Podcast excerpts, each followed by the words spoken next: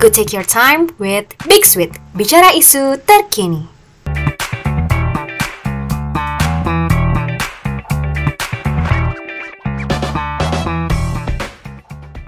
Halo, halo, halo, hai hai, selamat datang di Beach With Bicara Isu Terkini. Nah, teman-teman yang sedang dengerin Beach With hari ini Bagaimana nih kabarnya semua? Semoga selalu dalam keadaan baik ya Oke, sebelum itu kenalin aku Yeshi dari kelas IKM 2A Dan hari ini aku nggak bakal sendirian karena kita akan bersama pemateri yang keren banget Yaitu ada Mas Aldi dari kelas Epidemiologi 2023 Halo Mas Aldi, gimana nih kabarnya hari ini? Halo, halo. Halo Yeshi, Alhamdulillah baik kabarnya. Yeshi gimana kabarnya? Oke, kalau aku alhamdulillah baik juga. Uh, Oke, next kita hari ini, guys, kita akan dengerin episode yang baru. Kita akan membahas topik yang bakal keren banget nih pastinya dan bakal nambah insight baru juga buat kita.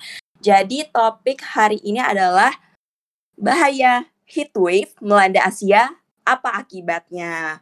Oke, uh, tadi kan kita udah bicara tentang topik nih ya, teman-teman. Nah, menurut Mas Aldi sendiri, bagaimana nih heat wave dapat terjadi? Uh, Oke, jadi sebelumnya uh, kita anu dulu ya, kita buka dulu gimana uh, apa dulu heat wave sebenarnya itu.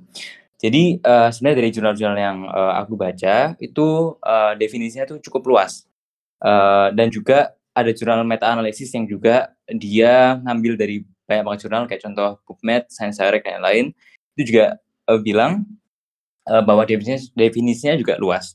Nah, tapi di sini aku ngerangkum, uh, jadi heat wave itu periode panas yang berlangsung uh, lebih lama dari biasanya di suatu wilayah tertentu.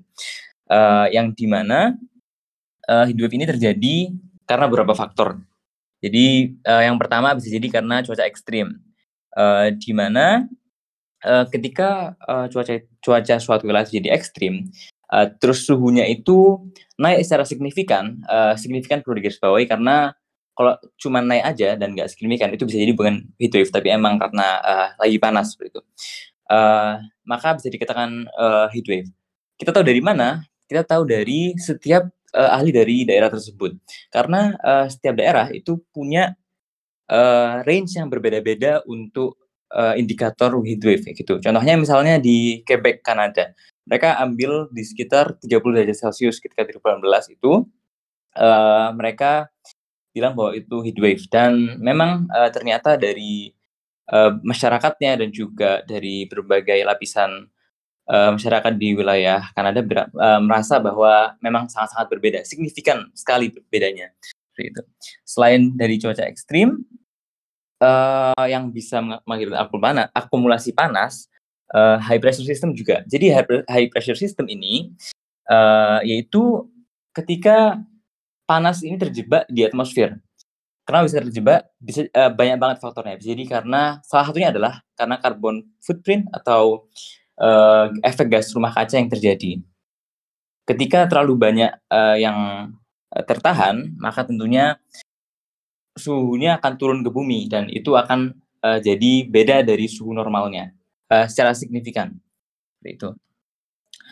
Nah, setelah selain selain itu juga ada yang namanya blokade atmosfer. Ini juga sebenarnya uh, hampir sama kayak high pressure system. Jadi karena efek gas rumah kaca yang menumpuk, terus akhirnya uh, suhu panasnya nggak bisa keluar dari atmosfer, akhirnya juga kembali ke bumi dan ini juga terjadi. Selain itu juga bisa terjadi karena yang namanya uh, El Nino. Jadi El Nino ini uh, adanya uh, perubahan suhu menjadi lebih hangat di atas permukaan laut uh, Pasifik. Nah, tentunya ini bakal juga ngefek. Jadi uh, ngefeknya ke mana? Ngefeknya bisa jadi uh, dia naik ke atmosfer dan juga kedua dia bisa jadi kena angin gitu. Kayak contohnya uh, Indonesia, tapi ini bukan heat wave ya, ini uh, cuaca panas. Jadi Indonesia itu bisa uh, menjadi menjadi lebih hangat karena adanya uh, angin dari uh, padang pasir di Australia gitu. Uh, yaitu angin muson atau musons uh, bahasa Inggrisnya. Nah, ini ini juga bisa terjadi uh, pada heat wave gitu. Jadi heat wave terjadi karena adanya perubahan suhu atas permukaan laut. Selain itu, yang terakhir juga adanya perubahan iklim gitu. Jadi bukan uh, bukan cuman uh, satu faktor bisa jadi karena faktor yang terakumulasi. Jadi dari uh, gas rumah kaca, terus juga dari angin muson yang akhirnya uh, jadiin pola cuaca ini uh, kurang teratur dan akhirnya menjadi iklim yang lebih panas dan dan bisa jadi uh, signifikan sekali naiknya seperti itu. Iya, kayak gitu kira-kira uh, Yeshita uh, faktornya yang sejauh yang aku tahu. Yes. Oke. Nah, jadi kan tadi kita udah tahu ya, Mas. Berarti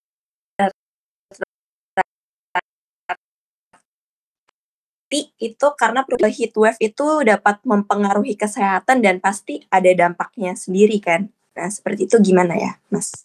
Iya benar banget. Jadi heatwave itu sangat-sangat bisa mempengaruhi kesehatan. Uh, Oke, okay, kita ambil dari data. Jadi uh, menurut uh, WHO, 166 ribu orang meninggal uh, selama 25 tahun terakhir sejak 2017. Jadi dari 1998 sampai 2017 itu ada sekitar 166 ribu orang yang meninggal karena heatwave. Uh, kita bisa tahu dari mana? Uh, tentunya karena dari runtutan kenapa dia bisa meninggal. Contohnya misalnya karena ISPA, atau karena dehidrasi tinggi seperti itu atau karena heat stroke dan juga penyakit-penyakit yang uh, berakar dari adanya heat waves. Uh, ini salah satu faktor yang bisa menaikkan angka sampai 166 ribu itu ketika 2003 di Eropa ada uh, heat waves dan tentunya uh, karena perubahannya signifikan jadi mungkin uh, mereka belum tahu uh, atau atau mereka belum siap untuk menghadapi uh, heat waves ini. Akhirnya sekitar 60 sampai 70 ribu orang meninggal di saat itu di 2003. Itu angka yang uh, sangat nggak rendah ya. Nah, oke, okay, uh, jadi kita coba uh, runtut pelan-pelan kenapa heat wave ini bisa ngefek ke kesehatan. Uh, oke, okay. yang pertama, misalnya kita uh, menghadapi heat wave, salah satu hal yang bisa terjadi adalah dehidrasi. Nah, dehidrasi ini tentunya nggak uh, semua orang bisa menghadapi dehidrasi dengan baik. Contohnya kita ambil contoh uh, misalnya kita kena uh, diare, kayak kalau, orang Indonesia uh, menurut profesor dan dosen-dosen juga yang mungkin pernah ngajar kita semua, orang Indonesia itu sudah uh, punya herd immunity terhadap diare. Uh, sedangkan berbeda dengan orang-orang di negara-negara uh, lain, misalnya di Eropa dan lain-lain. Mereka akan sangat-sangat serius ini. Gitu. Nah, begitu begitu pula dengan heat wave dan dehidrasi yang disebabkan oleh heat wave gitu. Jadi uh, mungkin orang Indonesia sudah biasa kena dehidrasi dan uh, dan mungkin di tempat-tempat lain itu uh, kurang uh, imun terhadap heat wave. Maka bisa terjadi dehidrasi. Nah, dehidrasi tentunya bisa menyebabkan berbagai komplikasi. Uh, bahkan tentunya sampai terjadi kematian. Selain itu, uh, selain terjadi uh, dehidrasi bisa juga terjadi ISPA. Uh, ya awalnya aku kaget baca ini. Kenapa kok uh, dari heatwave bisa terjadi ISPA? Oke, okay. jadi kenapa bisa terjadi ISPA? Karena uh, karena adanya peningkatan suhu yang tinggi, jadi udara ini semakin kering. Karena semakin kering uh, dan juga uh, suhunya semakin naik, jadi uh, suhu di tubuh kita juga semakin naik. Dan juga uh, organ pernafasan kita juga semakin naik. Akhirnya bisa terjadi iritasi di dalamnya, lalu uh, bisa terjadi eh, penyakit-penyakit uh, yang sudah sudah terjadi sebelumnya, lalu karena suhu yang semakin naik dan juga terjadi iritasi, jadi semakin parah dan akhirnya terjadi ispa. Seperti itu. Selain itu, heatwave juga menyebabkan stres kan. Nah, stres ini juga tentunya ngefek ke banyak hal. Dan uh, bahkan ketika berkepanjangan bisa kena uh, kardiovaskular, penyakit jantung. Itu uh, cukup parah uh, walaupun misalnya kita nganggap remeh mungkin cuma karena panas sehari-hari tapi kalau berkabas kalau terjadi secara berkepanjangan dan juga tidak tidak diatur dengan baik maka stres bisa menyebabkan uh, kardiovaskular. Seperti itu. Selain dari kesehatan juga sebenarnya uh, ngefek juga ke berbagai hal sih. Kayak contohnya gangguan produktivitas. Misalnya kita uh, ngerasa panas dari heatwave ini uh, membuat kita nggak nyaman itu sangat-sangat mengurangi produktivitas gitu akhirnya uh, berdampak pada kehidupan sehari-hari ini juga bisa ngefek stres dan juga kan uh, ngefek ke penyakit-penyakit yang terjadi. Uh, selain itu, uh, pada Germa Sadari pun kalau misalnya kita uh, menghadapi orang atau mungkin sedang bersosialisasi uh, dengan keadaan yang uh, seperti ini karena heat wave misalnya air terlalu panas kita semakin stres itu juga bisa terjadi masalah-masalah yang uh, panjang dan bahkan banyak sekali seperti itu. Jadi setahu saya uh, sejauh pengetahuan saya heatwave ini sangat-sangat berdampak pada kesehatan seperti itu. Selain itu juga bisa terjadi contohnya uh, penyakit kulit seperti itu. Karena terlalu panas, terlalu lama terpapar matahari, uh, suhunya juga tinggi, akhirnya iritasi dan lain bahkan uh, bisa ke penyakit yang uh, berefek jangka panjang seperti itu. Oke, wah ternyata dampak dari heat wave ini banyak juga ya, terus cukup bahaya juga. Nah, uh, sejauh ini dari pemerintah apakah turut serta juga dalam menangani bahaya heat wave ini atau bagaimana ya, Mas? Oke, nah uh, pemerintah ini sebenarnya megang peran yang sangat-sangat penting sih uh, dalam mengatasi heat wave ini. Uh, misalnya kita ambil contoh dulu ya, acuan. Kayak misalnya di Australia, uh, mereka tuh pakai heat wave early warning. Jadi kalau misalnya mau ada heat wave, mereka uh, ngasih early warning system ke masyarakatnya buat siap-siap kayak gitu. Uh, dan ini kan tentunya karena mereka udah melakukan hal preventif, tentunya efeknya akan bisa sangat diminimalisir. Terus juga misalnya kayak di Jepang, di Jepang ini mereka pakai uh, cara pembangunan ruang terbuka hijau gini. Nah, jadi pembangunan, uh, ruang terbuka hijau itu juga bantu banget, bantu untuk uh, mengurangi carbon emission, membantu juga untuk uh, memberikan tempat-tempat teduh. Ini mungkin terlihatnya sepele, tapi tempat-tempat uh, teduh itu uh, cukup direkomendasikan loh untuk uh, menghindari heat wave seperti itu.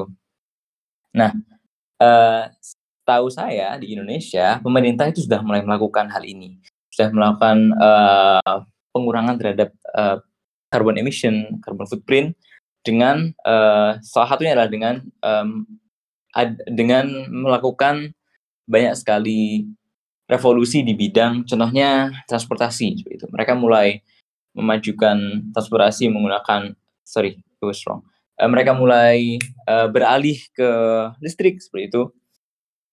Walaupun sebenarnya uh, beralih ke listrik belum tentu benar-benar uh, mengurangi secara maksimal, namun menurut penelitian penelitian yang sudah ada dan juga sudah dikaji, ini cukup bisa mengurangi uh, gas rumah kaca, gas efek rumah kaca yang akhirnya juga efek ke heat waves ini dan juga tentunya uh, dapat berdampak baik kepada masyarakat seperti itu. Uh, selain itu, uh, pemerintah juga mulai uh, menggait media juga untuk uh, warning system seperti contohnya heat wave. Walaupun Indonesia sebenarnya nggak kena heat waves ya, Uh, tapi ya pemerintah uh, sudah mulai memberikan uh, beberapa stimulus kepada media untuk juga uh, membantu mempersiapkan masyarakatnya terhadap hal-hal seperti heat wave ini.